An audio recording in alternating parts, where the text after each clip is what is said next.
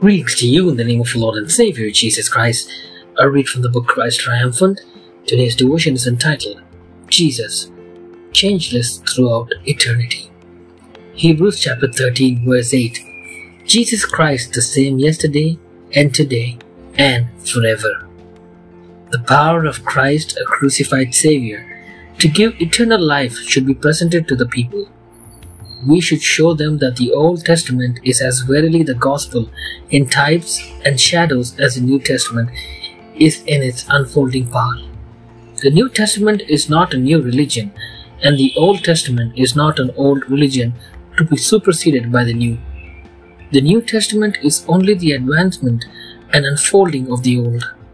Abel was a believer in Christ and was as verily saved by his power as were Peter and Paul. Enoch was a representative of Christ as surely as was the beloved disciple John. Enoch walked with God, and he was not, for God took him.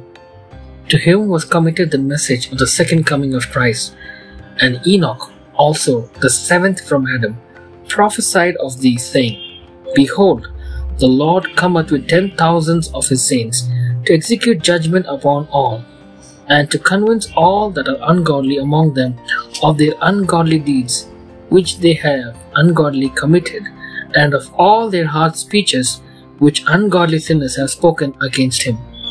The message preached by Enoch and his translation to heaven were a convincing argument to all who lived in Enoch's time. These things were an argument that Methuselah and Noah could use with power to show that the righteousness would be translated that God who walked with Enoch was our Lord and Savior, Jesus Christ. He was the light of the world then, just as He is today. Those living then were not without teachers to instruct them in the paths of life, for Noah and Enoch were Christians. The gospel is given in precept in Leviticus. Implicit obedience is required now as then. How important it is that we understand the meaning of this word. Only two classes will be developed in the world the obedient and the disobedient. This must be made apparent in all our labors. If we could only bear in mind that Christ, in disguise, is constantly by our side, I am at your right hand to help you.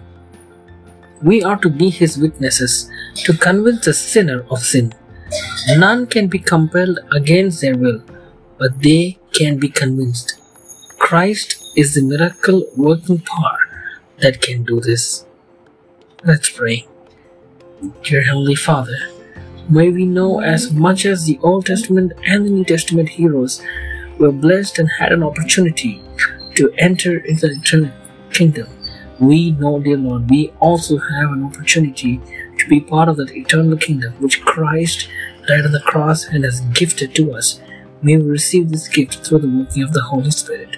In Jesus' precious name we pray. Amen.